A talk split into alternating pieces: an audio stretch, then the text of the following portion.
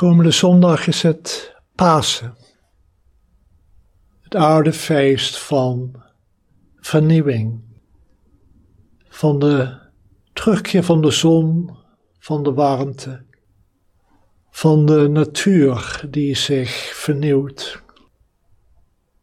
En daar is aan toegevoegd het christelijk feest van kruisdood van Jezus. En ook dat kan je zien als een symbolische weergave van vernieuwing. De mens, Jezus, die sterft om herboren te worden als het spirituele wezen, Jezus. De mens die tegelijkertijd God is. In zekere zin kan je paas ook vanuit boeddhistische ogen bekijken, als een feest van vernieuwing. De vernieuwing van kleine, onwetende ik naar het grote, ruime, wijze, mededogende ik dat zich één weet met het geheel. Met andere woorden, de vernieuwing van onwetende mens naar Boeddha. En in dat proces lopen we eigenlijk dezelfde fase door als de natuur. Er is het loslaten in de herfst,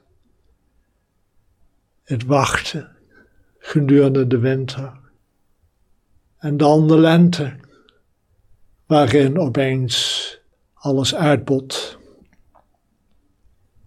Maar die bladeren, bijvoorbeeld van de boom, zijn al als knop aanwezig in de winter.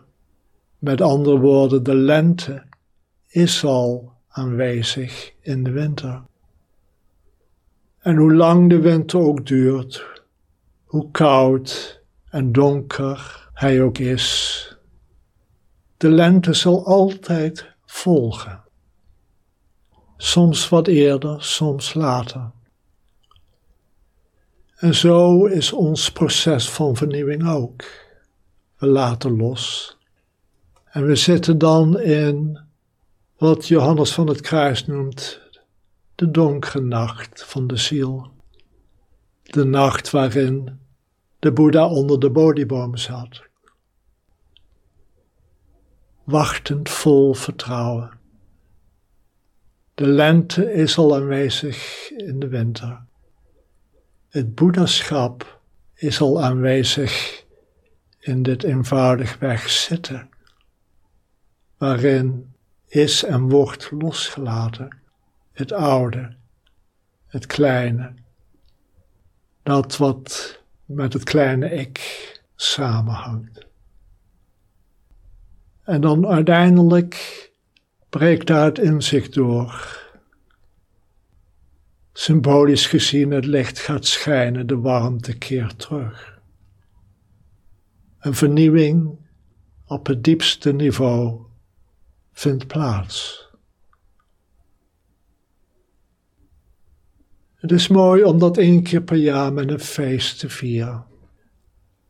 Maar zie elke meditatie als een kleine ceremonie waarin we dit herdenken en centraal stellen het loslaten, het verzachten, het ontspannen, het eenvoudig wegzitten met een open hart en geest.